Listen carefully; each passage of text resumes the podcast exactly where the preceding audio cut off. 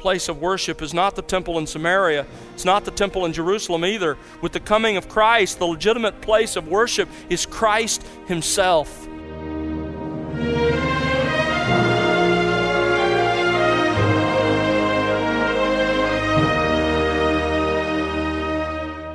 Welcome to The Word Unleashed with Tom Pennington. Tom is pastor teacher at Countryside Bible Church in Southlake, Texas. Hello again, I'm Bill Wright, and today Tom concludes his current series titled The Heart of Worship. What does it mean for our worship to be centered in Jesus Christ? How are we to worship in spirit and in truth as Christ directs in John chapter 4? What should be your appropriate response to the glory of God? Well, throughout our study, Tom has answered these questions as we've examined the core themes of biblical worship. And as we close out our series today, Tom will present two final and direct applications for those of you who desire to worship in spirit and truth. You will worship through Christ, and you will worship Christ. Open your Bible now as we join our teacher here on The Word Unleashed. So, God had told the people through Moses that a great prophet was coming. And they came to understand that that was the Messiah. The Jewish people understood that it was Messiah. The Samaritans understood that it was Messiah. And when you come to the New Testament, this passage is used by the early in the early sermons in Acts as proof that it was Jesus Christ, that this was none other, this great prophet was none other than Jesus Christ. You see it in Peter's sermon in Acts 3, you see it in Stephen's sermon in Acts 7. They go back to this passage and say, That's Jesus. He is the Messiah, the prophet to come.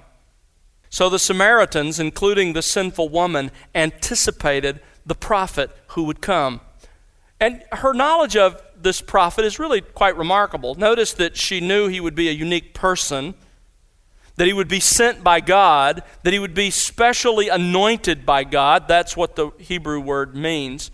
In fact, the Hebrew word is Hamashiach. Ha being the, the article, the definite article, the, and Mashiach being the word for the anointed one, the Messiah when that word, Hamashiach, is transliterated into English or Greek, it becomes Messias in Greek or Messiah in English. When it is translated into Greek, it becomes Christos. And when Christos is put into an anglicized form, it becomes Christ. So, in your Bible, in the New Testament, whenever you read the word Christ, you are in essence reading the Greek translation of that Hebrew term, Hamashiach, the Messiah.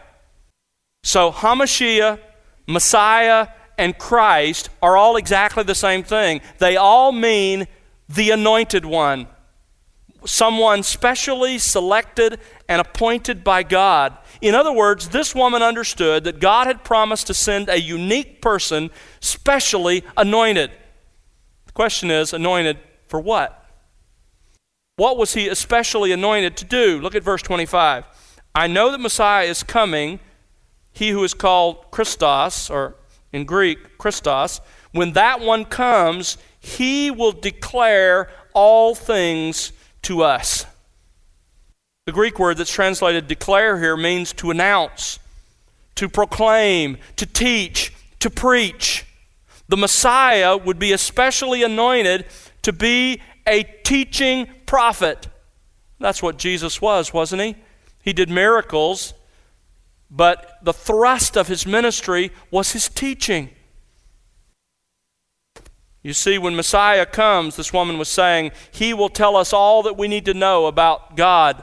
He will supply our defects. He will correct our mistakes. He will put an end to all of our disputes. He will tell us the mind of God fully and clearly, and He'll keep nothing back that we need to know. This woman was saying to Jesus, Listen, you've had some interesting things to say in this conversation. Some of them may be true, and some of them may not be. But I know that Messiah is coming, and when he comes, I'll listen to him and I'll believe what he says. I'm going to wait to hear from him. She understood that the Messiah was the only true source of truth and that he was the only true mediator between God and men. She understood a lot. And in response to that, for the first time in his ministry, Jesus announces that he is none other than the long awaited Messiah of Israel. Look at verse 26. Jesus said to her, I who speak to you am he. Now understand that Jesus' words to this woman are more than a statement of fact. He doesn't just want her to know this. This is, in fact, for her and for us, an invitation to believe in Him. I am He. I am the Messiah. Listen to me. Believe in me.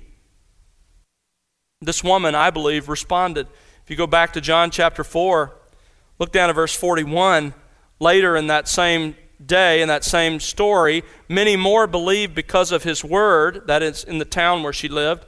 And they were saying to the woman, It is no longer because of what you said that we believe, for we have heard for ourselves and know that this one is indeed the Savior of the world. She had come to the conclusion he was the Savior of the world. She had shared this with these people, and they had come to embrace the same thing with their own ears from the mouth of Christ.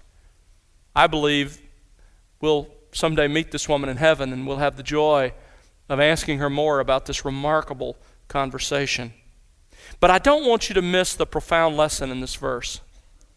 The very first time that Jesus announced that he was Israel's Messiah, he tells a half breed Samaritan, a woman, and not just any woman, mind you, but a terribly immoral woman.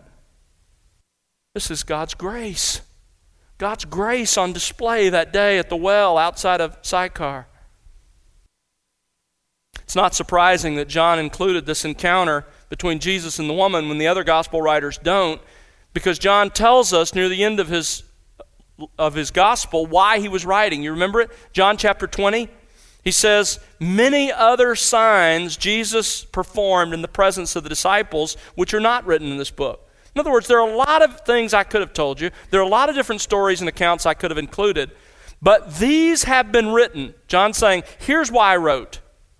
So that, in order that you, you the reader, may believe that Jesus is the Christos, Hamashiach, the Messiah, the Son of God, and that believing you may have life in his name. You see, true worship, John wanted us to know, and Christ wanted this woman to know, must not be general, but it must be centered in Him. It must be centered in Christ. Now, how does this fifth law apply? Practically, what does it mean for your worship to be centered in Christ? Sheila and I were talking last night, and I sometimes use the expression Christ centered or cross centered, and I've become more convinced than ever through this year that both I individually, our, my family, and our church must be both Christ centered and cross centered. But I think we get so used to those expressions, we don't even hear them anymore. Yeah, cross centered, Christ centered, sure. What does that mean? What does it mean for our worship to be centered in Jesus Christ? Well, there are two direct applications. First of all, we must worship whenever we worship, privately, corporately, whenever, now and throughout eternity, we must worship through Christ. We must worship through Christ. Always remember that Christ and Christ alone is your mediator. Let me put it differently because there's another word we don't often really think about. Listen carefully. Christ is the only accepted channel through which your worship or all true worship can flow to the Father. Let me say that again. Christ is the only accepted channel through which all true worship flows to the Father. To be truly worshiping, we must worship the Father through the Son. Isn't that what Jesus himself said in John 14? You remember verse 6? He says, I am what? The way. I am the truth. I am the life. No man comes to the Father but what? Through me. Don't even think about it. You can't get to God except through Christ. 1 Timothy chapter 2 verse 5. The apostle Paul writes, there is one God and one mediator between God and men, the man Christ Jesus. C.W. Bromley wrote, Christian worship is at its very core and essence the worship of God the Father through God the Son. Listen to Martin Luther, the great reformer. He says, Knowing Christ and knowing the Father are tied together and are one and the same knowledge. This is why I have often said, Luther says, this is why I have often said that the Father is known only in Christ and neither will nor can be reached and found, worshiped and invoked apart from this mediator. For outside Christ there is nothing but idolatry and merely a false, imagined notion about God. Truly worshiping God consists in believing on Him whom the Father has sent, Jesus Christ. Luther is absolutely right. Now, let me ask you this morning do you really understand and believe this? That you have no chance of ever approaching God except through Jesus Christ? That's it. This morning, if you find yourself here like this woman, bearing the load of your sin, knowing your guilt before God, really not sensing any hope, there's hope for you. But the only way you'll ever get to God is through His Son, is by bowing your knees to His Son, the Lord Jesus Christ. It's the only way. And if you're already a Christian, do you understand that there will never come a time, there will never come a time in this life or eternity when you can approach the Father except through the merits and work of the Son?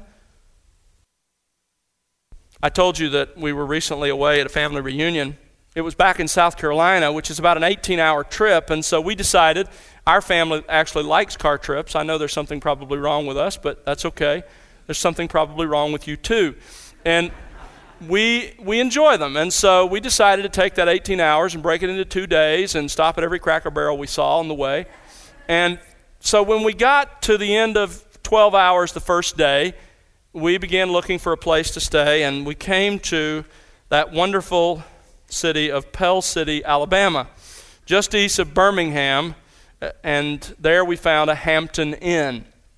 Now, sometimes we all stay together in one room, but there are five of us, and um, so it's getting a little tighter. So occasionally, and because it had been a particularly hard time, I decided, all right, we're going to get two rooms and uh, two adjacent rooms so that we can all have a little more space. I let the girls into their room, and then I walked just out in the hall and to the door of the adjoining room. And Sheila and I walked into that room with the, the desire to put our stuff down and then open the door between the two rooms so that we could have free flow and access. And we got into the room that was our room, and as it turned out, it was also someone else's room.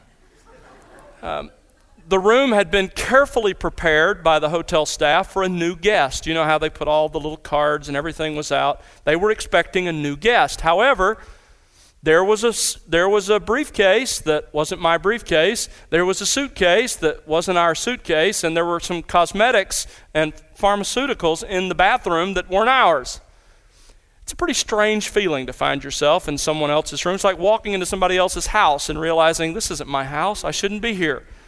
And so we quickly backed out of the room and I went down to the hotel staff and I expected, listen, this isn't this is an understandable mistake. Somebody is in this room and they accidentally double booked the room and they've sent me to a room where they already have a, a guest. Well, things got stranger. I entered the sort of twilight zone because the hotel staff, the person that was at the desk, uh, he said, Well, that's very strange. Let me come up with you to the room. So we went back up to the hotel room that was supposedly our room, but was also somebody else's. And we went inside the room, and he checked the briefcase. He looked at the business cards. He looked at the luggage tag. and he looked at the pharmaceuticals in the, in the bathroom, and all of them had the same name. So it was clear that this person had been checked into this room. Not so. In fact, the hotel checked their registry, discovered that they had absolutely no record of anybody by that name having been there in the past, the present, or having reservations for the future. I said, You know, you can have that room. I think I'm.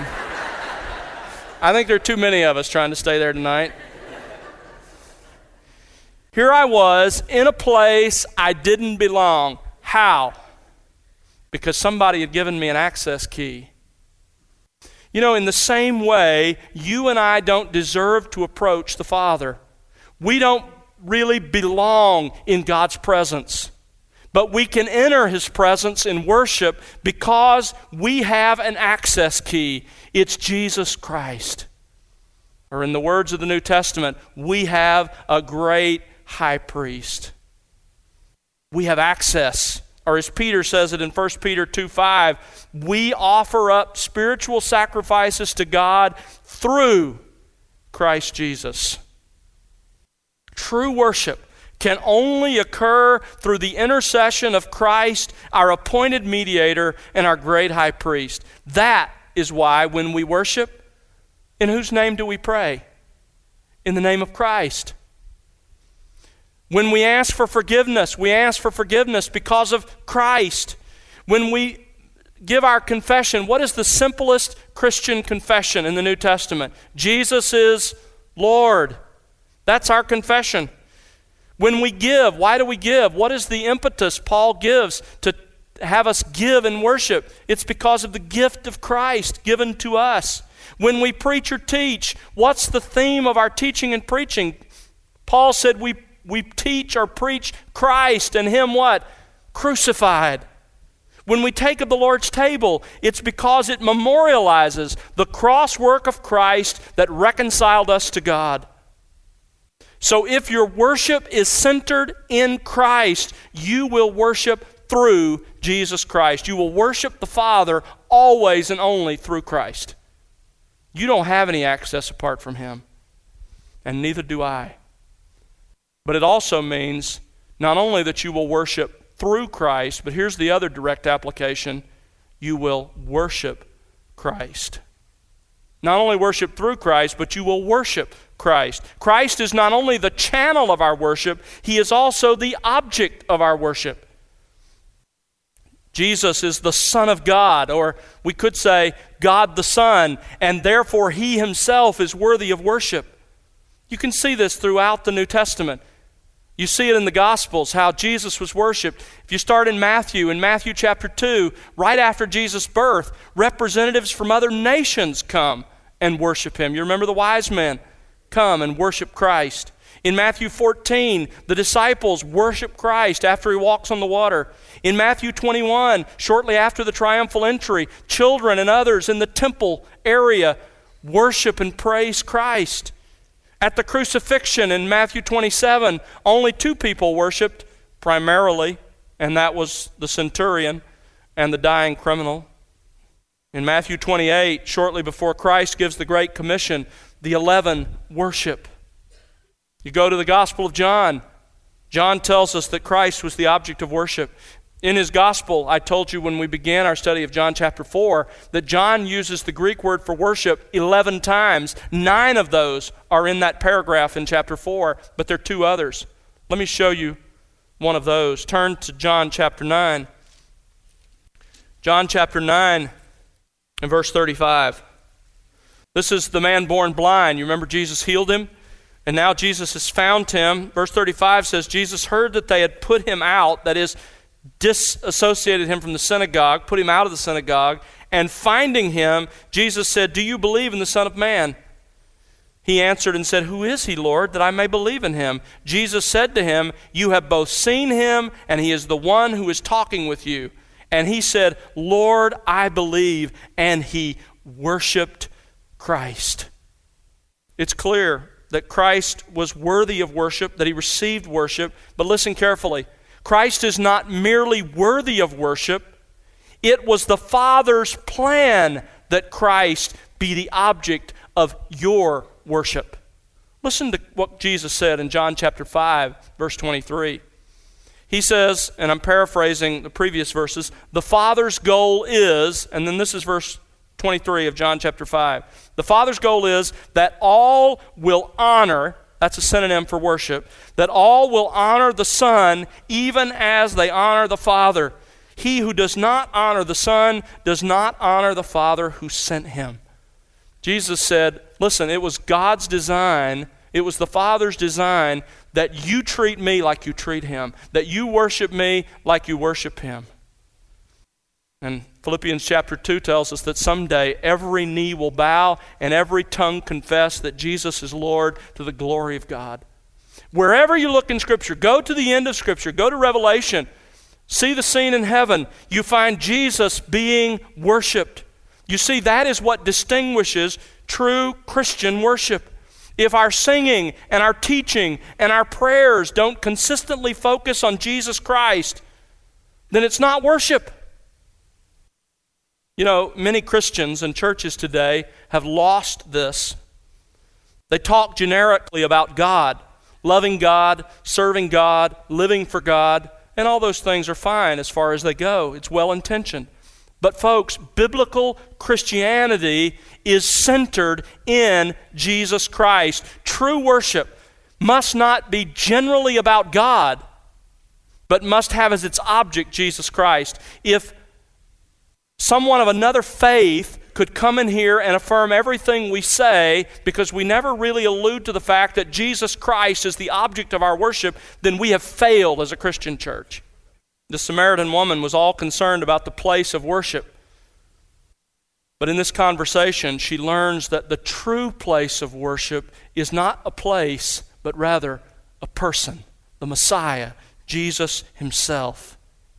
Turn to John chapter 2, because early in his ministry, Jesus made this very point. I think sometimes we overlook it because of another point that's made in the context. John chapter 2, the first cleansing of the temple early in Jesus' ministry. After he cleanses it, verse 18 says, the Jews say, What authority do you have for doing this? Verse 19, Jesus answered them, Destroy this temple, and in three days I will raise it up. The Jews said, Wait a minute, it took 46 years to build this temple, and you're going to raise it up in three days? They were talking about Herod's temple. But he, John tells us, verse 21, that is, Jesus was speaking of the temple or sanctuary, the Holy of Holies of his body. Now think about that for a moment. Jesus was saying, That isn't the temple. I'm the temple. I'm where you worship God. The place of worship is not the temple in Samaria. It's not the temple in Jerusalem either. With the coming of Christ, the legitimate place of worship is Christ Himself.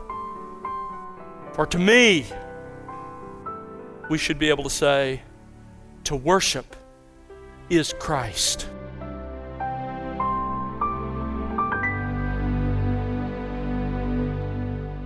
That's Tom Pennington here on The Word Unleashed, and that concludes our current series, The Heart of Worship. Join us again next time as Tom begins a brand new series. And Tom, we've had a long and productive study over the past several programs. Before we end our time today, could you share a few final thoughts to wrap everything together for us? You know, friend, we've learned so much as we've worked our way through this issue of worship in Scripture. I hope you've gotten the big point, and that is that you are a worshiper. You were made to worship, and if you don't worship the true God, you're not going to stop worshiping. You're going to worship something else. But it's my prayer that if you have come to know the true God through His Son Jesus Christ, if He has sought you out as a worshiper, that you will give yourself to what you were made to do, what you were made to do in this life, and what you were made to do forever and that is to worship the God who created you and redeemed you through his Son Jesus Christ in spirit and in truth. Thanks, Tom. And friend, it's our prayer that you'll be enriched by the expository teaching of God's Word here on The Word Unleashed. We'd love to hear your story and how God is enriching you in your walk with Christ through this ministry. Write to us, won't you? Our address is listeners at thewordunleashed.org. Again, that's listeners at thewordunleashed.org. Or you can call us at 1 877 577 WORD. And remember to connect with us on social at The Word Unleashed. You know, the Word Unleashed is made possible because of the prayers and financial gifts of individuals like you. Please consider partnering with us. You can find out how to do that by visiting thewordunleashed.org. Again, that's thewordunleashed.org. And now for Tom Pennington and the entire team, I'm Bill Wright. Thanks for listening to The Word Unleashed, exalting God's glory, explaining God's truth.